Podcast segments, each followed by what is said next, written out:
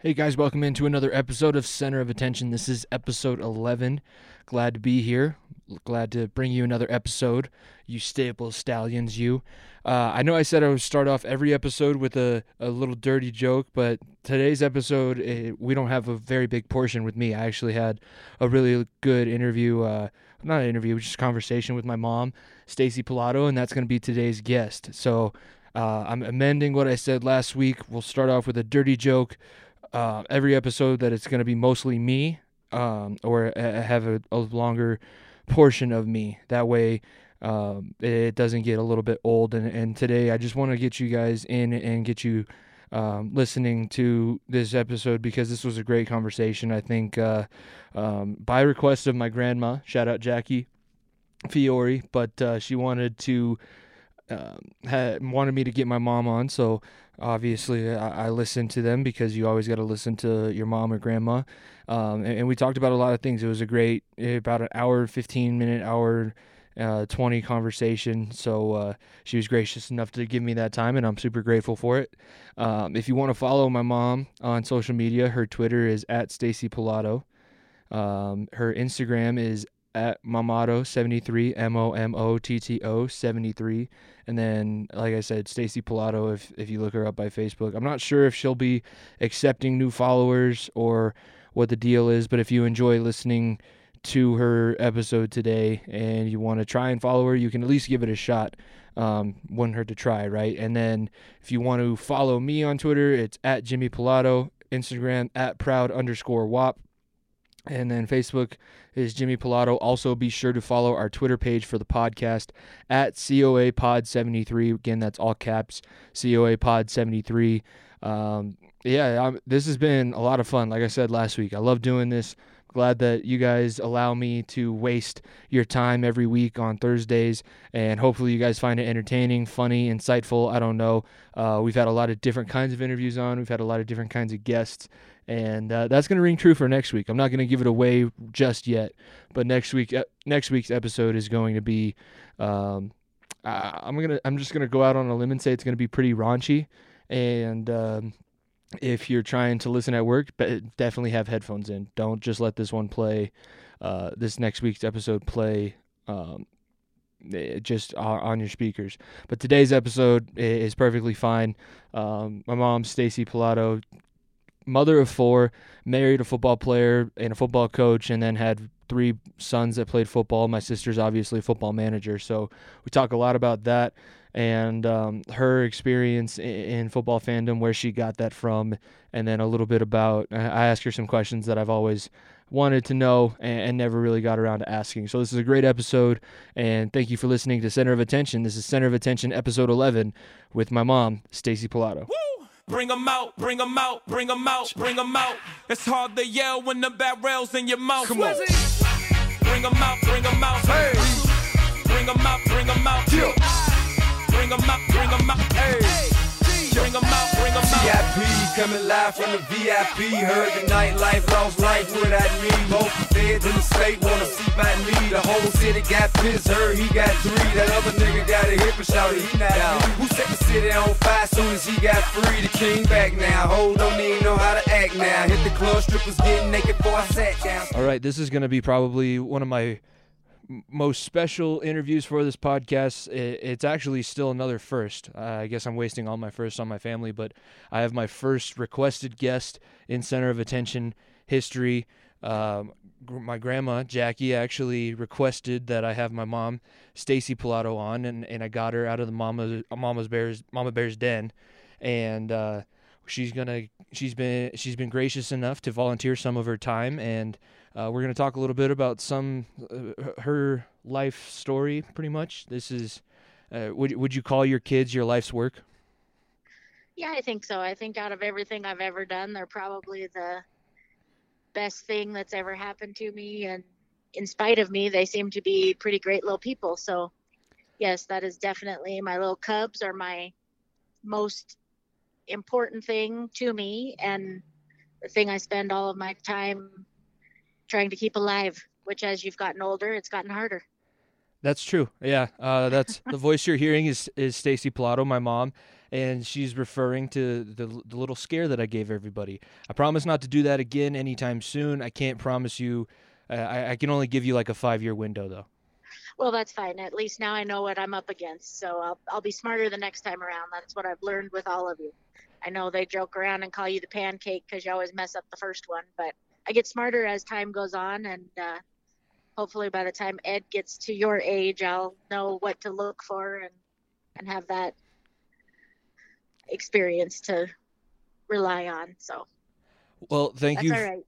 Thank you for agreeing to come on the show. I'm excited to have you on. You're now the fourth family, third family member. I mean, I guess I can count myself as one. So you're the fourth family member.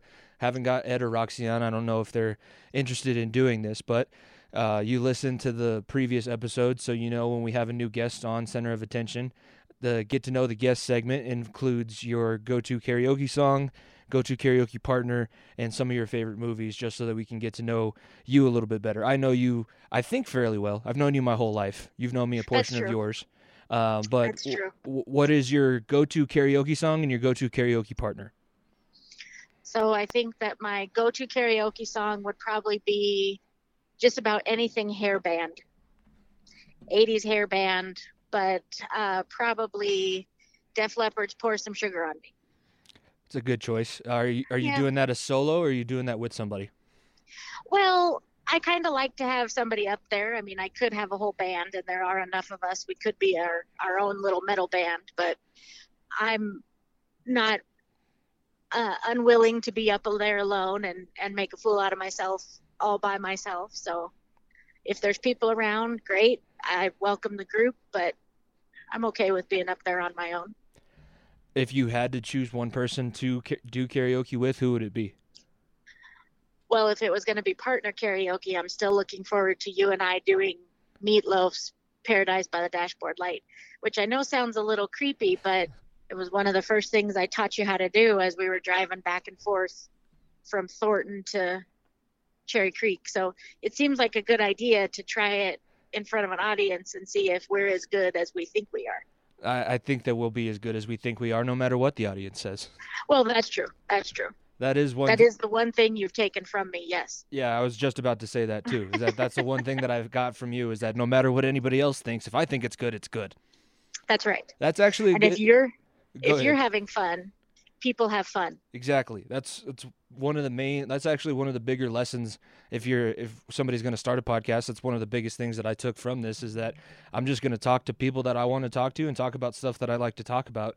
And if people want to listen, they'll listen. And if not, then I still get to do something that's fun for me. True. That's very true. And if you're having a good time with it, I think people gravitate towards it Yeah, because they want to know they either want to know more about you or want to know more about what's happening and so then it becomes fun for everybody.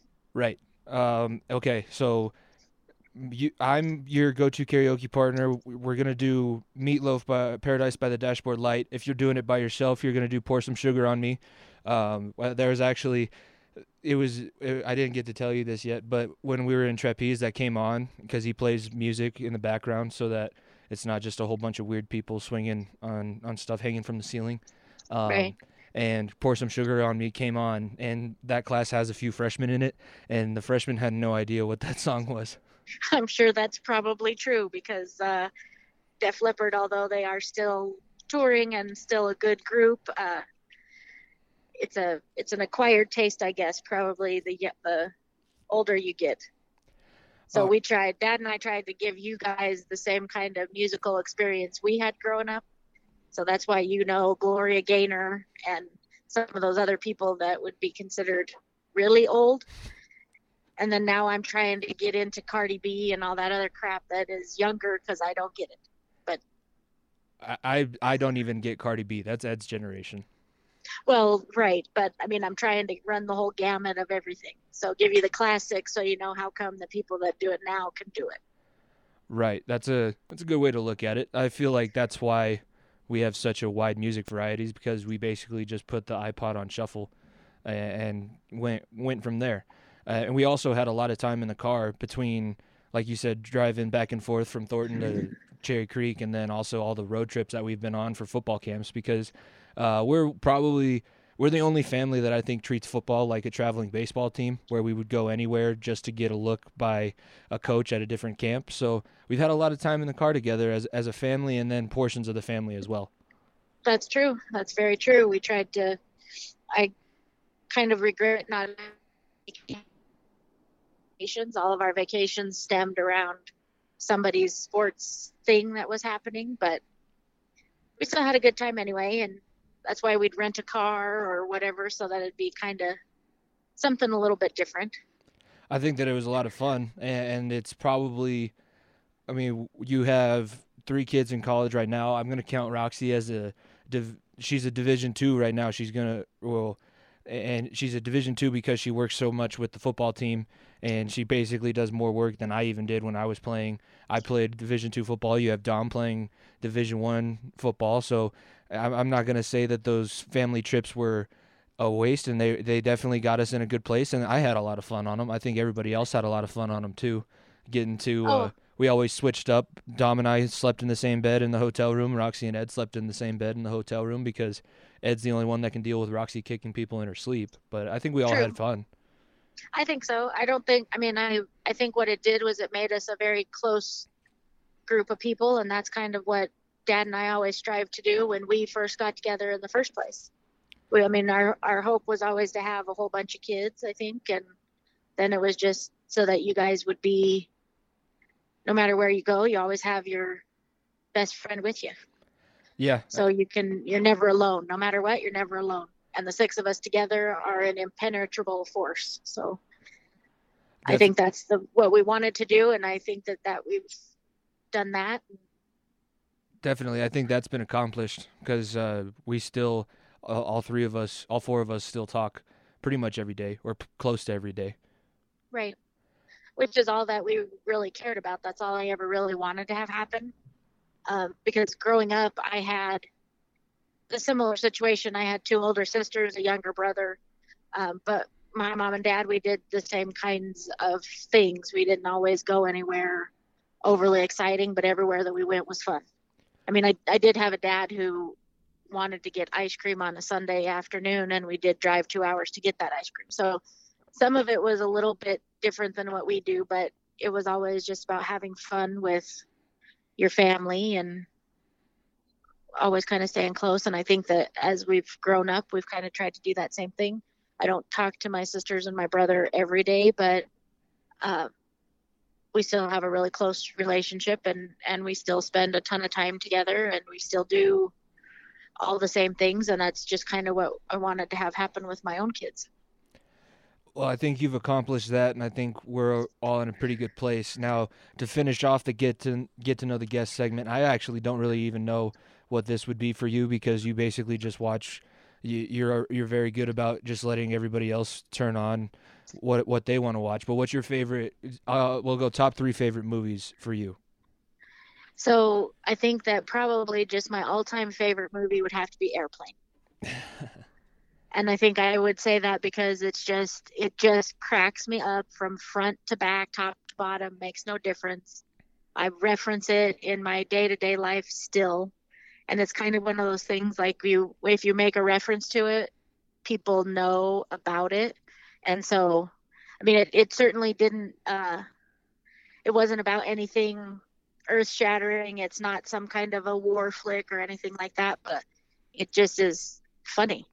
It's just funny. And things i still bring into my everyday life um, it just happens that one of the characters in there is married to a man named jim and she says jim never has a second cup of coffee at home and do that with your own dad just because his name's jim and so it just kind of stuck with me all the way through and just just funny. If I want to laugh, I turn it on. I can watch it a million times even though I know exactly what's going to happen. So that's probably my number one. And then I'd probably have to go with anything Rocky. Hmm.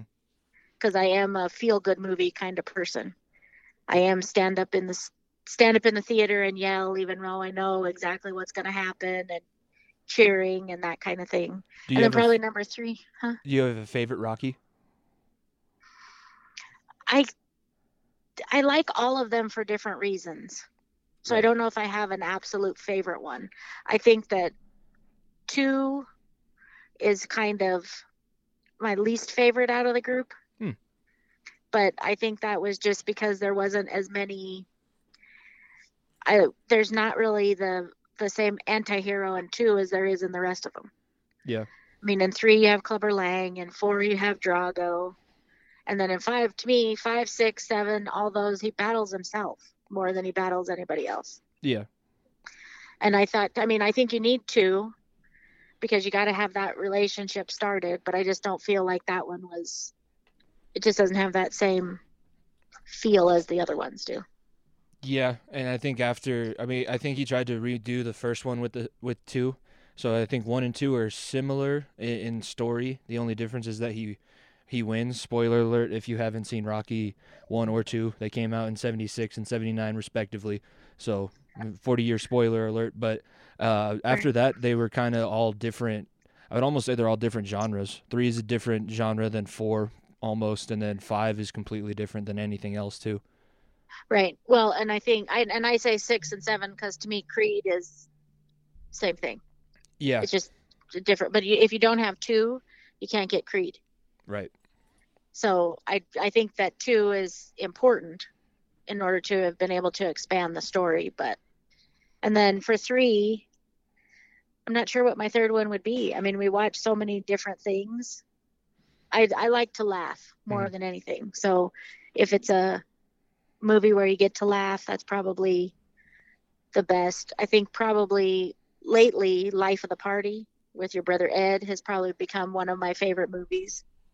But we watched that one day. We must have watched that 17 times in one day because it was on TV and they just kept replaying it over and over and over. That's that's normally how it goes. That's how we all got into Hangover 3 because I don't think we really liked it at first, but then when it kept playing on TV, we started to get a little bit more into it. Right. And then a lot of the things that we do because we do it with family. So I don't know that I would say that the movie is the important thing, it's the being with family. So like I love Pitch Perfect. Mhm. But I think it's fun to go to those movies because we all got together as a group and watched it together and mess around with it together. And so I I don't know that it's it wouldn't have necessarily mattered what the movie was. It's that we're all participating in it. Right. That's when we bring 17 people to a movie theater. Uh, 17 people in in the same group. That's kind of that's the fun about, about that part. And then everybody has their own favorite character. You try and decide who's which character in the movie in the Right. family. So that's I I agree with you. I think that's probably more the fun of that movie than the actual um, stuff on the screen. Right.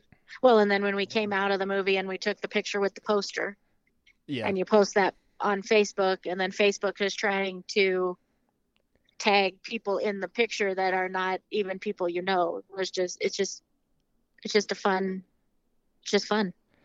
Yeah, th- those are solid choices, and, and you and I are the same. Where we have, rock, we have to say the Rocky series because we can't pick a specific one. So that, Right. You say that I'm not that much like you, but I'm actually. I think I'm growing more into you than I am Dad. Even though if you talk to people, like uh, when Lauren came down with Dad to Gunnison, she said that she spent the entire weekend with the same person. Right. Which I would agree with. I think that you, from the very first day, you've always looked like dad. And as you were growing up, you always had his same kind of demeanor. But as you're getting older, you're not always a bad thing because I think your dad has made me a better person. Hmm. So, if anything, maybe you can have that battle internally and you can have a big loud mouth and say whatever you want, but know that somebody inside of you is calming you down a little bit. And that's definitely your dad is the calming force to me. Yeah, I don't think that if I didn't have any parts of your personality, I don't think I'd be taking a movement low flying trapeze class. That's true. That's very true. And I was very impressed with the video. I didn't know what I thought I would see, but actually, you are pretty graceful. And really, you could probably be a great trapeze artist if you just weren't as big as you are. yeah, that that is something. I don't. I, the problem that I run into with that class is that I tried to get so big so fast that my I didn't develop any of my like all the little kids have strong backs and can lift themselves up in, in stronger cores because they they just grew at the rate they were supposed to grow and they didn't try and get heavier so that they could play. uh, I was always way heavier than I think my body was ready for at that at that time. So now I'm trying to regain that. But the, that move that I and I have to post the video because I said that I would post it um, in the last podcast. But that move that we were doing there was actually the first time that we I ever did that one. So as wobbly as it looked, it, it was actually not not terrible. And I can get up on the bar now myself. I used to have to have help or have a bar that was basically at my hips. So I'm getting better. Yeah, no, I think that's good. I think, it- and you say wobbly. To me, it's not wobbly. It's you trying to hold up 285 pounds with two hands on that bar. Yeah. So uh, is that really wobbly? No, it's it's a lot of weight to be yeah. That's trying that's to the, move around. That's the added difficulty that I like to give myself in that class. Right. I swing really good though. The 280, sure uh, do. 200 265 pounds just swings right out of the, right off the floor. I'm sure it does. And then I'm kind of looking at it thinking, I if you look if you think of the circus, I can't imagine what the person that's swinging with his legs trying to catch you when you come swinging would be thinking. Yeah, I don't think Because that you'd have a lot of momentum coming over that way. he's gonna work hard. That's that's all we know. That's true. That's true. Um, okay, so now that we, we got to know you a little bit better, I, I'm sure everybody can kind of see the similarities between you and I now. Um, well, I wanted to talk a little bit. So, just with your life, um, you ne- you obviously never played football, but you've been around it a lot. You're the Bronco, you're the resident Broncos fan. I tried to call Dad a Broncos fan when he was on the podcast, and he said that he's not necessarily a Broncos fan. He does watch them because that's a game that we get every week, but he's more of just a football fan. So, what's your first memory of, of being a Broncos fan? Was it something that Grandpa Fiore instilled in you, or was that something that you just kind of picked up on your own? Um, no, I think it was probably well, it might be a little bit of both, I guess. I mean, we've had my entire life we've had season I'm same season tickets for the Broncos that whole time. And so for me to go to a professional football game was no big deal because there was always tickets and we were there was never really an argument on who was going. Mm. And it got to the point where I just went every week. So I would go with Uncle Don and my dad because we'd have four tickets. Um, and so it just got to be something that we did every week. And so I got to know more and more about it just because probably from the age of seven or eight, that's just what we did on Sundays when they were home is we were going to the Bronco game and it, it's kind of an all day ordeal. Mhm. Um, and it used to be with the old stadium, we would park about 10 blocks in some lady's backyard. We'd pay every year to, to park the car in this lady's backyard. And so it was just kind of a, a fun way to spend the day with my dad because we would go to lunch before we'd go to the game and then we'd have to walk half hour from the stadium and then we'd be in the stadium. And those days at the old mile high we were in the south we weren't in the south stands we were right in the southeast corner. So the stadium used to be broken up. It was a horseshoe. It wasn't a circle. So the south stands were the end at the end of the horseshoe Mhm. and we were one section in from the end of the stadium and those stands would be movable so they were fiberglass seats so that thing when you would get going and everybody would be yelling and stomping and that whole thing would shake and it was just a really fun experience and and the broncos are are have always been Decent. an exciting Yeah. Uh, an exciting when team you, when you were going back then, you were seeing the Dan Reeves and John Elway when they were first starting out. for sure. And and a lot of it it was a different the the people that would come to the games and the the what they were looking for was different than what they're looking for now. I think now it's a lot more corporate than it was then. So when i would go as a young person the same people went all the time. Mm. everybody sat in the same seats. You met up with the same people every year whether you knew their name or not it didn't matter you'd chat with them as you were there um, and as I got a little bit older and kind of got a little bit more into it, that's when the Barrel Man was really big and the Leprechaun. There was a Leprechaun that dressed up in Bronco clothes, and, and there was always these characters that had really nothing to do with the Broncos. They were their own people, but that's how they came to the games. Yeah, and so that that sounds uh, that would be a good reason for you to become a, as much of a Broncos fan as you are. Would you say that you're still if you were to measure your level of fandom, would it be on the same level now as it was back then, or is it, has it kind of tapered off a little bit? I think it's kind of tapered off a little bit because I become more of a fan of my own kids. I don't go to the games anymore like I used to. I mean, we still have the season tickets in the family, but I don't put as much stock into it as I did then. But I have, I kind of took that level of excitement for that team and put it back into my own family and I have that level of excitement for my own people. So I still like to watch the games. I still tell you I'm a Bronco fan. I certainly don't want to be anybody else. I don't want to be a fan of another team. What about Las Vegas But I just now? Yeah, no. no, no, no. I can never be a Raider fan. If you're a Bronco fan, you can never be a Raider fan regardless of where they go. Yeah, that, that makes sense.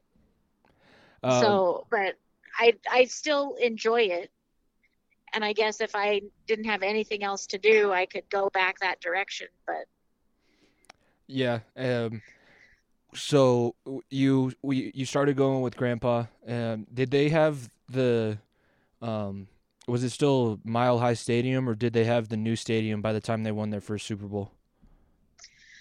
Um, I don't remember how long the new stadium has been there, so I'm not positive. It it's been the new stadium wasn't built before Grandpa died, so I guess that's 22 years at least mm-hmm. that they've been in the new stadium. But I don't remember exactly when the new stadium was built, so I'm not sure the answer to that. Do you have? I do know that we've never, Grandpa never got to go to the new stadium. Okay, so then yeah, it'd be around probably like 22, 22 years. Um, do you have a favorite memory from when you were going to the games regularly. Um, do you do you have something that stands out to you as like a specific memory that you you can recall? Well, there's probably two things. One thing was I actually had somebody buy me a beer, and I was maybe 12. I mean, I, I was not near old enough, but I, I would always, which will probably surprise you, but I would always be yelling and shooting my mouth off and giving my opinion pretty loudly. I I don't don't can't, can't picture that. Right, right. So I did have some guy come and and he had bought me a beer and it actually worked out great. My dad drank it, so it was fine. But that kind of stuck out at me because I thought, oh, okay, well, people must like what I say, so I must say it louder. Yeah. and more often. Uh, but then the other thing was I did get on TV one time, but I got on TV just like the no- local news. Hmm and I can't even remember what reporter it was. I think Jim Benemann, but I'm not sure. Anyway, it was kind of one of those feel good stories. Hey, these are what the Bronco fans look like, or whatever. And he never, I didn't interview at all. I just was behind him yelling. and he would say something, and then I would yell and carry on. And so that was my one time on TV. So I remember, I remember that. But well, you you transitioned your football fandom into uh, a relationship with a football player and somebody who probably loved the game as much, maybe even a little bit more. I'm not sure if you have any feeling on that, but you you met Dad while he was in college here at Western. Um, do you think that that was part of be, just because you were drawn to him because you kind of could tell that he was a football player, or what do you think um, how do you think that that transition from being such a big football fan to then starting a relationship with uh, a football player uh, that like dad that loved the game that much? Well, I think it gave us something. There was some common ground there, um, but I any idea what he was getting himself into. It was nice though because we could talk about it and and I could he I, really everything that I've learned I've learned from him as far as that goes. I mean, I knew what I was watching, so I was not the typical girl who didn't have any idea who any of the positions were or, what that was like. But he kind of taught me how to pay attention to the line and how important the line is as far as everything else. So when I would watch, obviously you're looking to win the game, so you're not paying attention to what's happening. You're just watching the ball. So it was good in that we could have a conversation about it and watch a game together. And we did go to Bronco games together um, when we were first dating, which was kind of cool. He had gone to games already, so it wasn't like a big deal that I had tickets because a lot of the Pilatos had tickets too. Mhm. But it was something fun we could do, and then it gave us common ground and and less of a. It wasn't a sticking point, so there was no argument on whether we were going to be watching the game on Sunday, because both of us wanted to be there watching it. So I think that made it a little bit easier. And then it gave me I I don't know if he would agree, but it made I think it made him having to be gone hopefully a little bit easier for him because I understood why he was having to go Mm. and how important it was for him to be gone and be playing football. And then it gave me an opportunity to start going to other games and cheering for I mean going to watch dad play is where I started cheering for our family because I would travel around and go to those games and try and cheer him on. And then I carried that over into you guys. How many seasons were you going coming to Gunnison or going around and, and watching him play for Western? Only two, his last two seasons. And uh, were you uh, did you start going when you guys knew you were a little bit more serious, or were you just gonna go um, no matter what after you guys started dating? No, we actually started dating and we were pretty much serious the week after we started dating. So there was no there was no downtime. Um, we met in and he had to leave in August of 93 and we met in August of 93. Mm.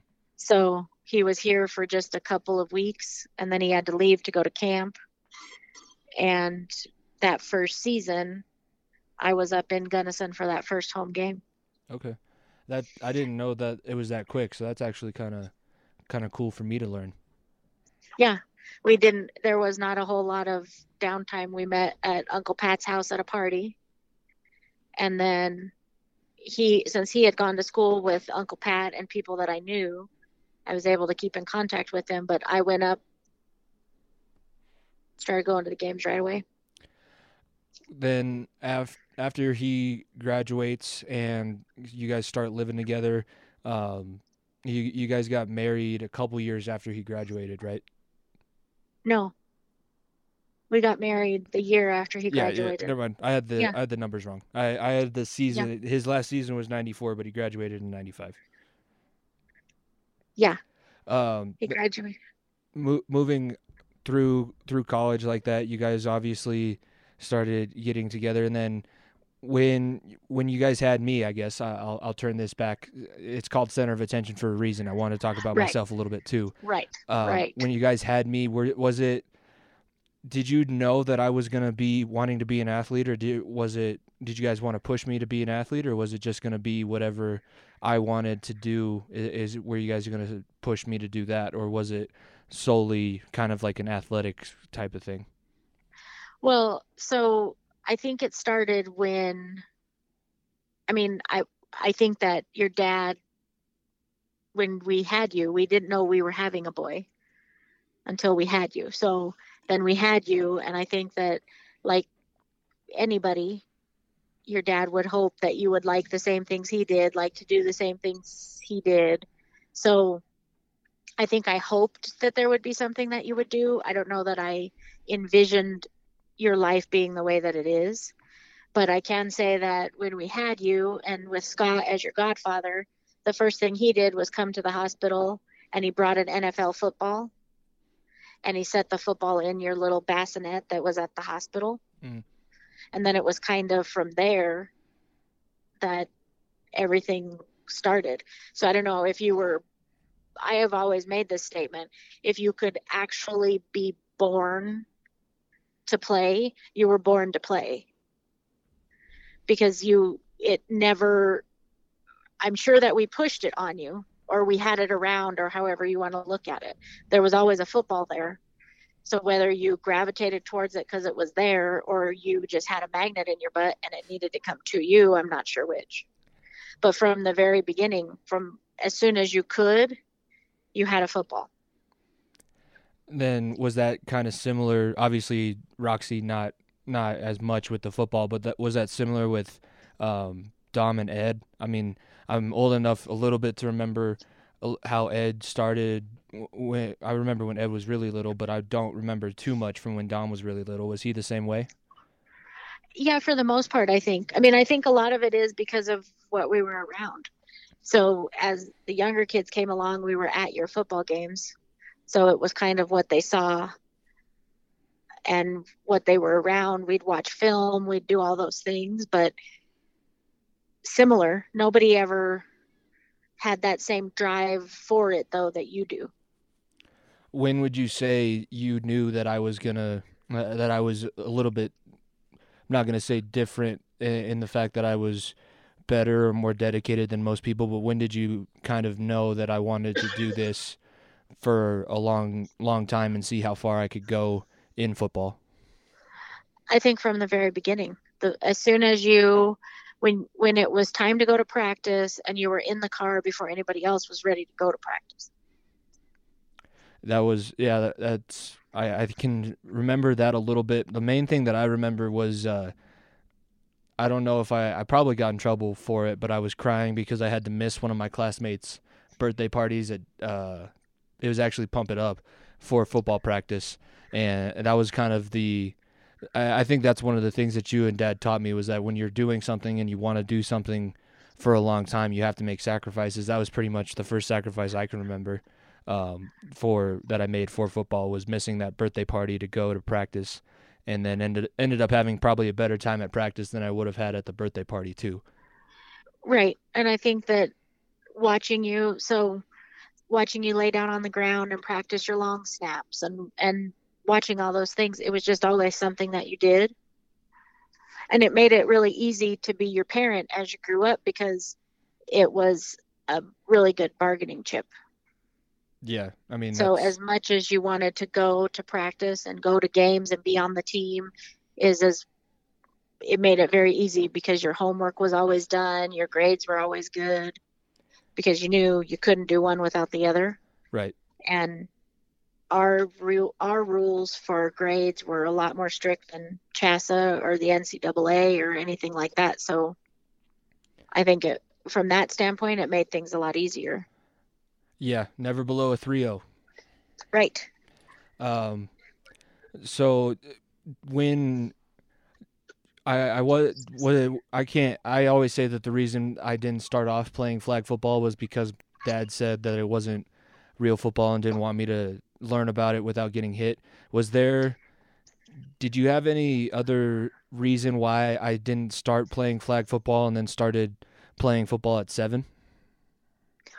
I don't think so. I think it was the same kind of thing. We just always said that football is football and if you're going to be out there it's a dangerous violent game and if you're going to be out there you might as well know what you're doing have the equipment on that you need and it was always going to be dad's job to teach you what you needed to know and we tried to make you as safe as we could and but i think it was more just if you were going to do it you were going to do it.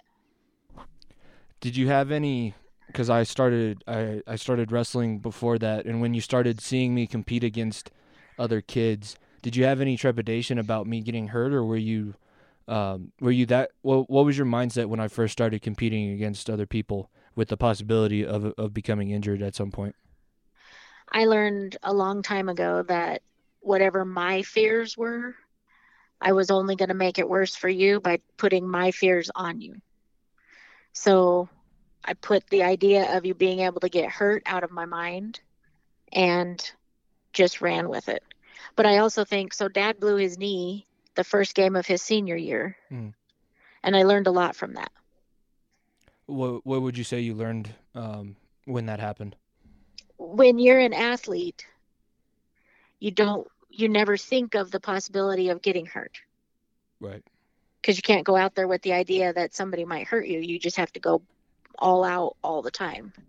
So, what he taught me was sometimes this happens, sometimes bad things happen, but that's okay. You can get past it. Mhm. And this is what you have to do in order to do that. So, having to go through rehab with him and surgeries and and everything else, it never really crossed my mind. But I think in the back of my mind, I always knew that if something bad was to happen, we'd figure it out. Yeah, uh, just real quickly, can you tell the story of when Dad blew his knee and your initial reaction? Because that's one of my favorite stories, and I, I kind of want uh, other people to be able to hear it. When he blew his knee, my initial reaction, I looked around and was like, well, it can't be him. I'm sure it's not him. Jim wouldn't be hurt. Yeah, and then you realize that it was him because nobody could set the huddle. Right, because then you got the other people just walking around. All four of the other guys are kind of walking around trying to figure out where the center is. And then he he was able to get up and he was able to walk off and everything seemed fine. And then and actually in the whole time we were together, that was our first big fight. And that's when my dad looked at me and said, "You need to understand that you married a football player, and that above all else, he's going to be a football player." because I'm I'm trying to have a conversation with your dad to tell him that look, you got a life ahead of you. You can't be doing all of this. You've got to get surgery. You've got to get this fixed. You can't be worried about this. And his statement to me was, I don't have a life if I can't play football. I have to do whatever I can to play football. And so I think that's when I had the realization of, okay, you're a football player first hmm and then everything else is after that.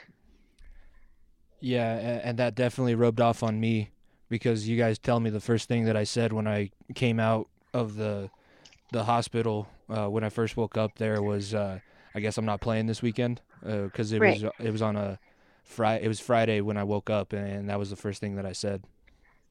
Right. And that was Gabe saying too, well, I'm surprised because I'm I'm surprised he doesn't have a helicopter there trying to drop him off at practice the next day. Because you're a football player. And I don't think that that's a bad thing. I I think you learn as time goes on. There will be different parts of your life. You'll always be a football player. Right. that part of it you can't go away but you learn how to do other things with a football player mentality which is really kind of what you're doing with your podcast the radio show everything everything that you do you try and do to the best of your ability and you try and win yeah. I, I actually got in trouble for that this week too.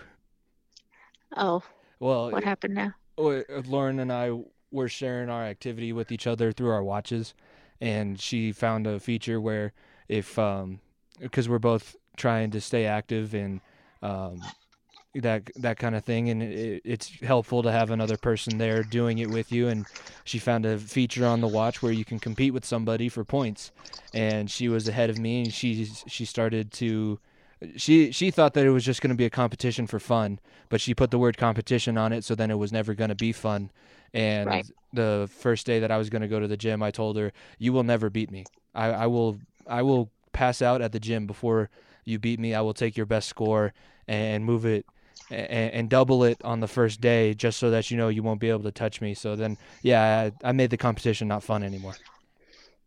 Well i wouldn't say that it's not fun. You just got to have realistic ideas on who you're competing with. But i think that part of the reason why you are where you are and able to do what you do is the fact that you are not afraid to compete. Yeah, I mean, I've been competing since I was five. I started wrestling when I was four, but started competing when I was five. So that w- that would make a little bit of sense. Right. Um. and you might not always win but you always try and do your best Yeah. No. I, I. Especially when I first started, I definitely didn't always win. right That was the. i- It's funny because I still enjoy wrestling as much as I do now, but up until probably twelve, I hated it because I would get the crap beat out of me. We went with Uncle Uncle Pat had a really good youth program. I'm realizing now, uh, up at Right. Pomona, and I would just be get the crap beat out of me by all these really good wrestlers, and I was just doing it so that I could play football because I think that was one of the stipulations for me to play football was that I had to wrestle. Uh, I had to start wrestling first. Right. So that was that was ne- never a lot of fun. But then I look back on it now, and it, it did make me a little bit better, and it did put the. That's why I think I hate losing that much is because that's all I did for the first few years of my athletic career. That could be. Um, when uh, we started, pl- when I started playing football, and then Dom and and Ed obviously started doing that too. Who do you think? Now, I'm not asking you who who do you think was the best because I don't know if you'll answer that, and I also don't want to start the fight between us. um, but who do you think kind of had the the easiest transition from uh, starting football to being able to play all the time? I don't know. That's a hard question because you're all so different. As much as you are the same, you're also different. Well, So can you I think- describe how we're different then? Instead of picking who's who had the easiest transition, what's what's the difference between the three of us? So I think that you always had size on your side to start off with because you were always the bigger kid. I realized that at a certain point, everyone caught up to you, but you were always kind of the bigger kid. And you were always just mean. So it never mattered. Nothing ever really mattered to you. There wasn't anybody could be bigger, stronger, faster. It didn't matter. You were going to do whatever you had to do in order to take them out. And you just always kind of had that swagger about you. Mm. And I think once you were able to play center and you could run the show, that was your natural place to be. Yeah. And you're you're a natural leader, so everybody came could gravitate toward you and no and no one was ever afraid of what the potential outcome could be. It always felt like you would win when you walked up. Yeah. So I think yeah, that Dom as a young kid, he was always just so happy to be there. Yeah, Dom always So liked to look at the lights during wrestling. Right. So to watch him play was always a fight. He never really wanted to do it. He'd always kind of not want to do it, not kind of shy away from it, whatever, until he was like 12. And then once that kicked in, he kind of had, uh, he was almost too nice. Hmm. So he's a good player. He's a strong player. He's a hard player. But as a younger person, he he didn't have that same come at you mentality that you did. Yeah, I and think then that's one of the first things I remember was when we were walking off one of our first football games for me, and Dom was on the other sideline playing with the kids on the other sideline, and Coach Brett yelled at him for fraternizing with the enemy. right. And Dom was just not that way. And Ed is somewhere in between you two. He's got that same mean mentality you do. Out of everybody, he's probably got the most natural ability. Yeah. But I don't know how much of that is natural ability and how much of that is spending his life learning it, listening to you guys, listening to the criticisms, the positives, being at practice, all of those kind of things. So, and now with Ed being on the defensive side of the ball, it's a whole new ball game for me. Yeah. I'm having to learn different things and watch different things and and it's a it's a different it's just different. But I do think that there are many things that you did that paved the way for the other two. So that's why that's hard that's a hard question to ask too. Mhm. I mean, you've you had a lot of good things happen to you. You were able to play in China. You actually have a silver medal, an Olympic medal, um, which I never thought I'd have a kid that had any kind of an Olympic medal because that we don't you know, play we Olympic don't we don't do that so that is cool and and having those opportunities is what gave Dom the ability to play in USA football and Ed will be able to play USA football and so that's the other thing too there wasn't as many opportunities for you as there is now for them Right. so it's hard it's not like compare it's comparing apples to oranges really Yeah, it's all a little bit different, and all of our teams were different too. My team was always, I, I almost not reflect my personality. It sounds bad when I say that, but I think my team kind of did reflect my personality to where we went out, e- even when we played that team in Kansas City who was using the 18 year olds who were driving themselves to the game in a Right. in the 13 year old tournament. We always thought that we had the chance to win. That's why it was such a sho- shock when we didn't. right no I agree it, and it's a swagger that the whole group had Yeah. And then Dom's team kind of had the same mentality that he did, where they never wanted to beat anybody too bad. And when they came up against a team that was probably as good as they were, it was it was a struggle. And that's it's one of the reasons why I think Dom doesn't have eh, has never won a championship in football because his teams always kind of had that same same almost mentality to where they were just going to go out there and, and compete hard, but they they're not always guaranteed to win. And then Ed Ed's team was just all the youngest brothers were probably the best out of it, out of all their families. Well, and and the younger brothers, I mean, they had gotten it was almost one of those things like we've spent our entire lives getting beat up. Yeah. And now we have the ability to beat up on someone else. You better watch out because we are just going to annihilate you any chance we get. Right. Uh, I think that's probably uh, there's the the it's it's going to be interesting to see how his class ends up, especially out of that team that he had where they won. I think they were like undefeated for three years, and then Right. won all those championships. Um, so you've been a football mom, a wrestling mom, a baseball mom, a cheerleading mom for a time. Roxy probably doesn't want to want us to bring that up. A soccer Right. mom. Um, what's your favorite? Is it different being at the different sporting events? And if so, what's your favorite type uh, of parent and, and fan to be? I think for me, probably being a football mom is my absolute favorite. But I think that's because that's my absolute favorite anyway. So I enjoy the game. I enjoy how the game is played and, and all of that. And it's uh it's quicker than wrestling. I I did enjoy and I do enjoy wrestling, but not to that same level Mhm. as I did uh, with wrestling. It's a whole lot of sitting there and waiting Yeah. and for three minutes of competition. So I do enjoy it. And when you put me inside a building, I'm three times as loud as I am when I'm standing outside. So I did enjoy the wrestling. Um, I don't know if the wrestling mom in me, being a football mom, probably made me the wrestling mom that I am because in wrestling, there's a whole lot more injury that happens. Yeah, and then It's a, it's a harder you're you're expected to compete through those injuries a little bit more, I think, too. Right. And really, if, with wrestling, though, you've got to compete all day. So if you get hurt at eight o'clock in the morning, you're spending all day long trying to figure out how to stay glued together from then till the end of the day, That's which is kind of a funny. Yeah. yeah, kind of a funny pun. And really, wrestling is where I got the idea that I could be a doctor. Oh, so that I'm you're you're gonna call me the reason that you tried to glue Dom's head back together during baseball season too? Well, that I could just get talked into things. I don't know. I I had the idea with all the sporting events we've been at that I could just be. How hard could it be? Right. And apparently, it's a little bit harder than I thought.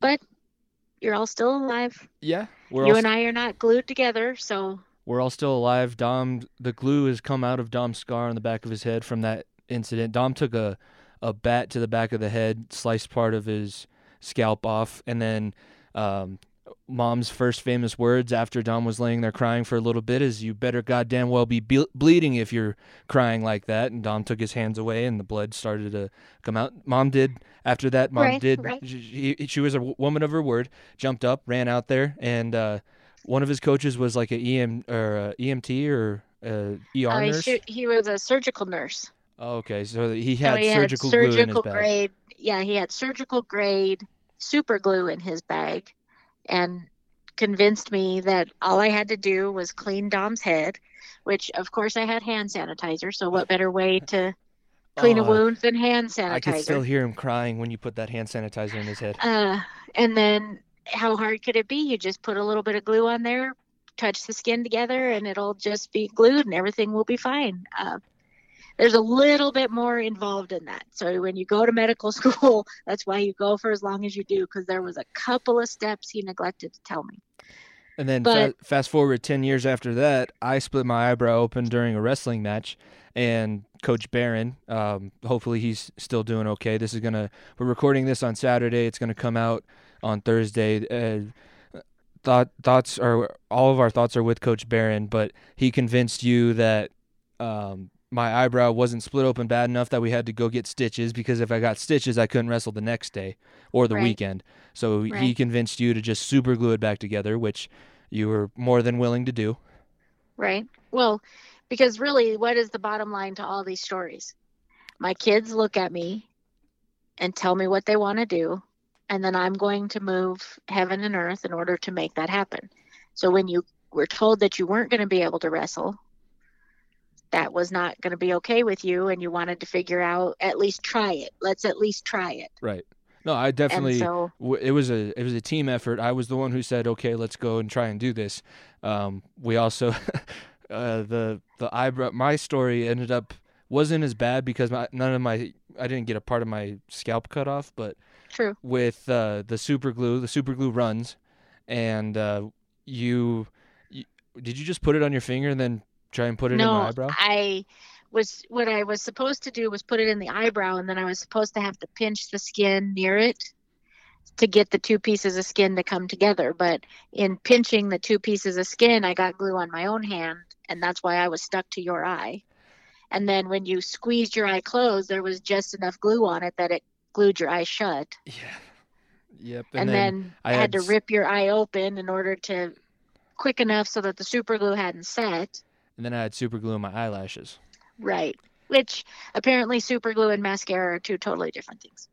Yeah, oh, yeah. I, I'm glad that they're two different things, so that when you wear mascara or any of the other girls in my life wear mascara, they're not that. I, I would rather them have mascara on than super glue around their eyes. I, I don't need them True. worrying about that. True, true. And your eye your eyelashes grew back, so it's not like They did grow back, and, and, you don't look, even have a scar. No, I didn't look as as ridiculous as some of the other things that we've tried with my eyebrows. So True, true. And you don't have any scars. Nobody would even know if you didn't tell them. exactly, Your poor brother Dominic still has a scar on the back of his head. I think that's probably why he's growing his hair out. Uh-huh. Now that I think about it, that might be why he's trying to grow his hair out. Could be. It's, Could be. It's it's in the awkward stage though. Hopefully That he is listens to this. You either need a haircut and you need to find a new hairstyle, Dom. Yeah, that that's true. It is that kind of awkward stage. He does have straight hair though, not like you that was curly. Yeah.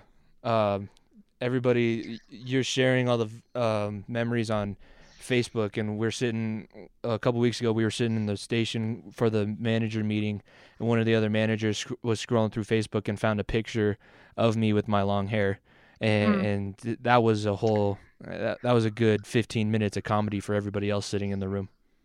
Looking at you with your long curly hair. Yeah, I think it was probably, um, I think it was senior night when we took the picture of Dom and I, and I had my hair, and it was uh, colder, so it stayed a little bit straighter, and it was wet from all the sweat from the game.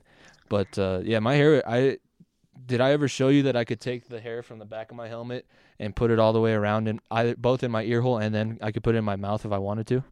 Oh no, I didn't realize that. Yeah, it was that that's how that long it was. No, I did not realize that. I'm really just glad that your sister decided not to be a cheerleader because I don't think I could be a cheer mom. How was being a cheer mom? I mean, it wasn't for that long. I think she only did it for maybe a month. I, I don't really remember. Uh, I spent time by myself. Uh, I'm not really a girly girl, so I'm not I'm not really good at that. And I'm not really one my probably the biggest flaw that I have is that I'm very much just tell you what I think type person. That's kind of my personality. And I say it's my biggest flaw because in the world today nobody really wants to know what you think. right. They just want you to tell them what you think they want to hear, and I'm just not very good at that. I'd rather be honest with you and tell you what I think because I can't remember from one minute to the next what I said. So, I I think that's probably why I spent a lot of time sitting at the practice by myself because I was not one to. Oh, you're so cute. Oh, this is so great. I that's just not me unless you really are cute and this is great but i i am not one to It wasn't like Bring It On. That's that's what we'll say. right right It was right not near as fun as Bring It On made it look. no no i'm much more of a clover Ah, that makes more sense. Where so yeah, yes um, you well, you say Ed was the first defensive player you produced. You actually produced a linebacker. She just happened to play on the soccer field. that's true Roxy laid the wood on some girls. So, those poor girls probably still have nightmares about her. That's probably true, yes. And I did enjoy watching her play and being a soccer mom.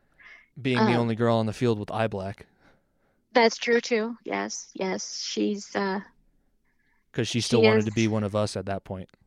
Right. Well, and I always said that if ever she could play, she'd be a great kicker because she did have that long leg hmm in order to be able to move that ball fast. But yeah, so that was fun. And I think she enjoyed it when she was younger, but I don't think that she had the same passion for it um, as you guys did. And I think she enjoyed being around you guys Yeah. because I think she she will always want to be taking care of you guys. Yeah, and that's she wants to do that for her job too. She's still doing that. Um, so I, I agree with you. So I think that's kind of where she decided that she liked playing soccer, but it wasn't as important to her as it was to be able to be with you guys wherever you guys were.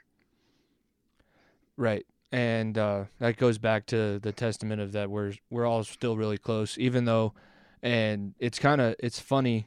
There's almost two sides of my relationship with Roxy. Is when we're here, we're friends, we talk, we want to go have dinner, we we'll, go have dinner. But when we're back at the house, we it goes right back to where we were before I left for school, and, and we're fighting all the time and arguing, and she's always mad at me. I'm I'm I'm oblivious most of the time, but when I am upset, I'm more upset with her.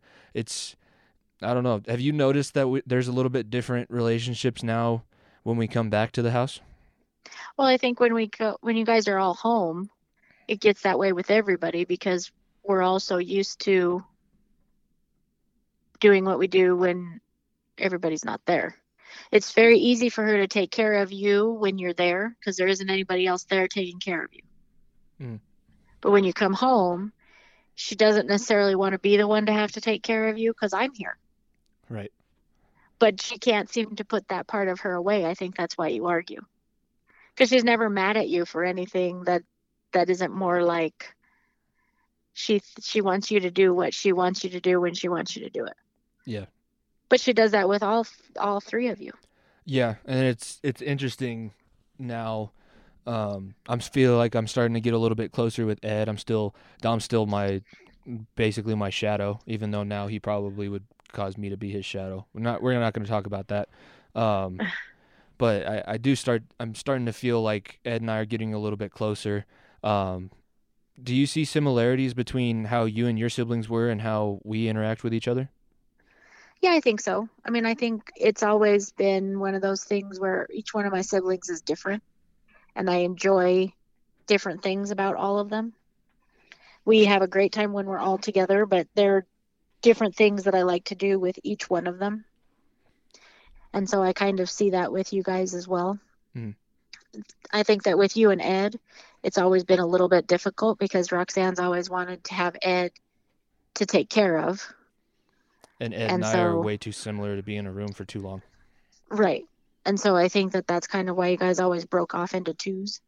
And we kind of did the same thing with my siblings because my two older siblings are six years older than me. And then they were gone and doing their own thing when Uncle Ryan and I were left. So it kind of left those two together and Uncle Ryan and I together.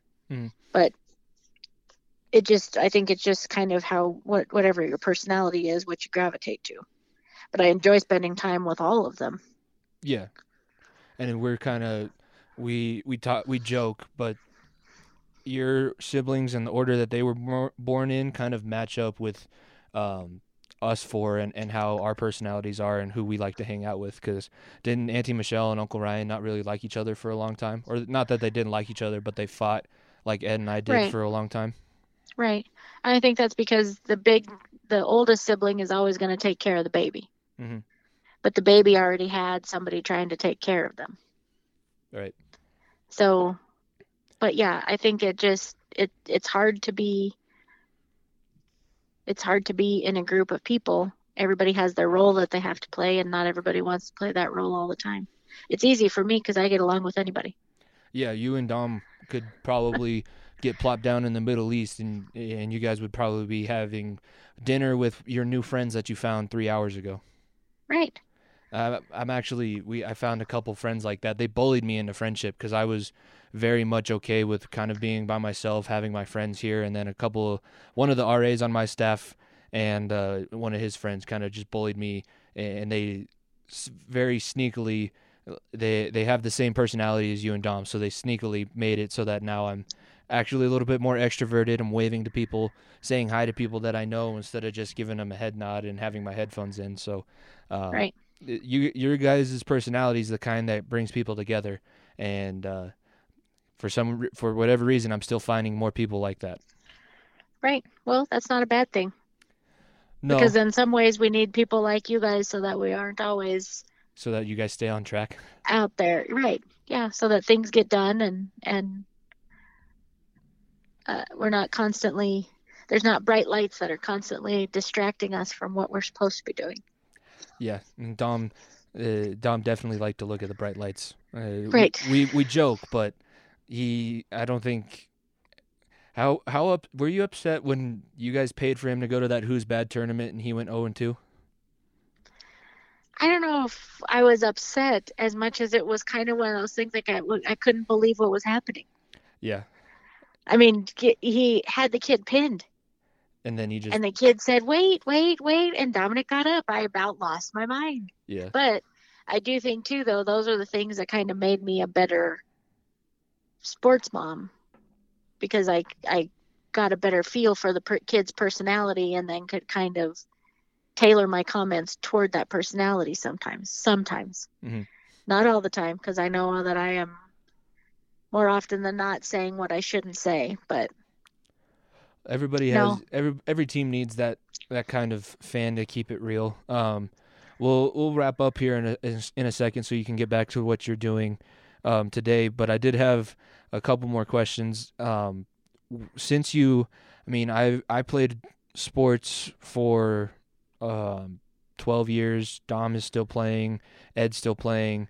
Um, do you have any advice for parents that are starting to have kids that, that are playing sports um, as to how they should act, you know, how pushy they should be with some things? Because a lot of kids are gonna start playing sports, and then some one aspect of what they have to do is not going to appeal to them, and they're gonna want to quit. Do you have any advice for people out there that are, are not sure how to go about being a parent in a sport?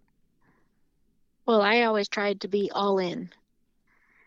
So whatever that meant, if if it was something that you wanted to do, then I tried to be as all in to it as I could be, Hmm. which did mean that I was at practice and that I was tailoring my life to whatever your activity was. Because it makes it really hard for the kid if the parent is never there and has no idea what's happening. So at the very least, you could have a conversation with the kid, and when the kid tells you he likes it or doesn't like it, you know what they're talking about. So don't be on your phone. Don't be doing whatever it is you're doing. Be at practice. Be watching practice. Mhm. Sometimes that entailed me chatting with the people at practice, but be there, see what the kid's doing, know what the kid's doing, meet the coaches, know the coaches, go to the activities, and be all you can be for whatever the activity is. And if the kid wants to do an activity and they're all into it and they're all excited about it, they got to finish it. Mhm. They don't have to do it again. So Roxanne wanted to be a cheerleader. We were all in. We made it through one session and then she didn't like it. Okay, but we finished the session. Right. If she would have had her way, she would have bought the outfit and been done because she didn't want to do anything the rest of the time. So I think the most important thing is it's it's all gonna be it's all gonna be bad at some point. Right. I mean, as much as you enjoy football, there's always bad parts of it that happen. Oh yeah, And it- especially in these last couple of years, I I'm really grateful that you instilled what you're what you're talking about too. Right. Once you get in, you you can't just get out because it gets tough. Because I think that that's just kind of a metaphor for your life. Mhm. You're going to have jobs you don't like. You're going to meet people that you don't get along with. You're, there's there's always going to be bad things that happen, but you got to finish it and you got to make the best of it because it might not be as bad as you think. Right. If you go into it with the idea that you're just going to make the best of it, positive things can happen from it. Mhm. And so that would be my biggest thing. But I think that you just have to be, I mean, I, when dad and I got together and we decided that we were going to have kids, we both agreed that our kids were our number one priority and that everything else took a back seat. Mhm. And I think that's what you have to do now. You cannot be worried. You cannot be so worried about your own status because your kids will suffer for it. Right. And you can't, you, there are lots of things that I could have done that I didn't do because it, you guys had things that you were doing. But I wouldn't change any of that because I enjoyed my time with you guys. Yeah, I think that's one of the main things is uh, obviously dad wanted to coach me and, and that was good. It's easy for you to get to know those coaches too because it was uh, coach Brett and, and dad and then uh, everybody else was kind of in the same um, personality type as us and had the same mindset. But having you guys both always around, you were the team mom for a long time and um, I don't know, it just it always made it a little bit more fun. Obviously I, I liked playing the games, but then the other stuff that you had to do, like the practice, which always isn't a great time, and then the film that you had to watch, always having it around us, and it, it was a big deal to know that no matter what the team was doing, it was always going to be centered around what our what my family was doing, and that made it a little bit easier to do some of the sacrifices and and not to have some of the other experiences that some of the kids around me were having too. Right. I think that's kind of, I started that a long time ago because if I was going to be with dad, if your dad and I were going to make our relationship work, I had to be all in. Mhm. So I learned that a long time ago. You're either in or you're out, and it's really easy to fall out. Right. I mean, I could have spent all my Saturdays getting my nails done and having coffee and going to the gym and doing all those things, but I would have been there by myself Yeah. while while you guys were at the game doing whatever it is you were doing. And I didn't want to do that. I wanted to be a family. So just got all in and now here we are.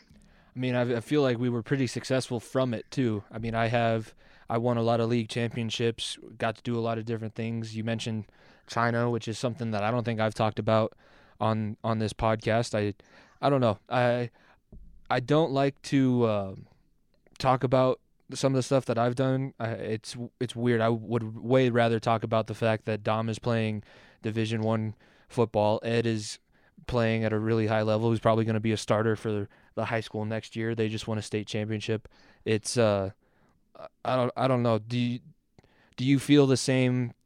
Uh, do you do you think that you and Dad feel the same way that you you would much rather talk about the accomplishments of the people around you than some of the stuff that you guys have done? Oh, certainly. But I think that I don't I I didn't do the things that I've done. I always say this, you guys are wonderful people in spite of me. I mean, I do my best. I try really hard to be a good mom to you guys. I try to make a really good family life for you and keep a house and do all those things, but you guys are better people than I've ever thought of being. And a lot of that has to be because of the things that I've done, but a lot of it has to be you're just better people. Whatever you've learned and whatever you've done, you've you've become much more than I ever thought you would be. And when I tell somebody about your accomplishments, I never say it has anything to do with me because I'm not 100% sure it does. Mhm. I'm not that person to say, well, we did this, we did that. No, we didn't do a darn thing. Right. Jimmy went to China. Jimmy spent six weeks playing football, three in a foreign country playing against foreign people, and won a silver medal. Mhm. Mom didn't do that. Mom went to work to pay for it. Mom, mom helped. didn't do- Mom helped with the homesickness that you feel when you're halfway around the country or halfway around the world. That's true. I mom I mom will always help with that, but I wasn't the one in China. I wasn't the one that has to do it. I wasn't the one that came up with the naked belly game and throw the quarters on the sweaty bellies. That wasn't me. The one sweaty belly. That, that kid still sweats more than I think I've ever seen in my life. He's probably. I think he has permanent prune hands, like he just got out of a pool. that could very well be. He went to school in Austin too. Austin, Texas. That is unfortunate. Yeah. that never has anything to do with me. It's what you guys do. I I'm more proud of you guys as every day as the days go by and you accomplish things that sometimes I don't even understand how you accomplished it. Mm-hmm. But I'm I'm proud of it and I'm proud to be a part of it, but I think that you guys deserve the credit for all of it. I just did what I thought I was supposed to do as your mom. Well, I, I can tell you I can speak for the rest of us too because I know they all feel they they all three of my siblings feel the same exact way is is that we always knew that we had support. We always knew that we were going to get yelled at if we if we messed up because that that's just something that that always happened. It, it's honestly it's a lot better to do that than to just let everything slide too. And I enjoyed when I, I knew when I messed up that I was going to go home, you were going to yell, you were going to get it all out and then we're going to figure out a way to make it better. And that's something that I've tried to kind of take into my life. I know that Dom, Rox, and Ed and I've all talked about that it, we we take things that we learn from you and and dad and the way that you guys raised us and, and ha- taught us how to interact with each other.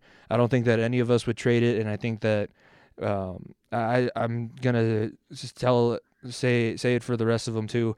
Uh, thank you for everything that you have done for us, all the stuff that you sacrificed. I know that we definitely haven't been the easiest as a bunch. I can speak for myself person personally that I, I know that I haven't been the easiest person to raise and, and to make sure that they didn't um, end up dead somewhere. Um, so thank you for everything that you've done. Thank you for coming on the show. I think everybody's going to really enjoy this one. Now grandma can get um, get her fix of having you being able to listen to you uh, on the podcast as well. So thank you for agreeing to do this. Thank you for your time. Yes, no, I I should thank you guys for making my job a lot easier than you seem to think that it is and for making my life very enjoyable these last 22 years. And I can't wait to see what happens next. I mean that that's kind of always been our thing and when we just were taking Ed to get his tattoo and you guys have the mark of 4 and dad mm-hmm. and I are trying to come up with the mark of 6 and we decided it should be a Coca-Cola bottle cap. That'd be good. Because if nothing else it's always just to the next step and mm-hmm. I'm always excited for what the next step is. So I thank you for having me on. I appreciate it. It's a lot of fun to talk to you. I love listening. Um, and I wish you nothing but success and everything that you want to do. And I'm looking forward to May when you graduate and then whatever comes after that. And it, it's, it's been an amazing ride and I can't wait to see where it goes. I think it's gonna, it's to be fun. Hopefully, um, I, I, get to come home in April, and you get to come. You guys get to come with me to the uh, CBA award banquet. Hopefully, I finally get to go get my own plaque for some of the broadcasting that I've done. That's the next thing, and then after that, it will be graduation. That is going to be amazing, and I can't wait for that. And thanks to my mom for talking you into letting me get on. It, she didn't have to talk me into letting you on. I knew that you would be a great guest. I just didn't know if you wanted to come on because you and that it's probably a, a compliment to you. You always are doing everything for everybody else. Nobody sometimes we forget to ask if you wanted to do something with us and i'm glad that she did this because i think this is going to be a great episode i think people are going to really enjoy it well excellent i hope so and uh, i look forward to talking to you again soon and i'll listen when this one gets put out okay thanks mom bye love you love you too Tell me how you hate me, erase me, erase me. Wish you never dated me. Lies, tell me lies, baby. Tell me how you hate me. Hate me, hate me. Tell me how you hate me. Tell me how I'm trash and you could easily replace me. Tell me that I'm strung out, wasted on a daily. Probably cause there's no one around me numbing all my pain. Probably cause there's no umbrella to shoot me from all the rain. Probably because you're the one playing the mind game. You hate me because I don't let you play the mind game.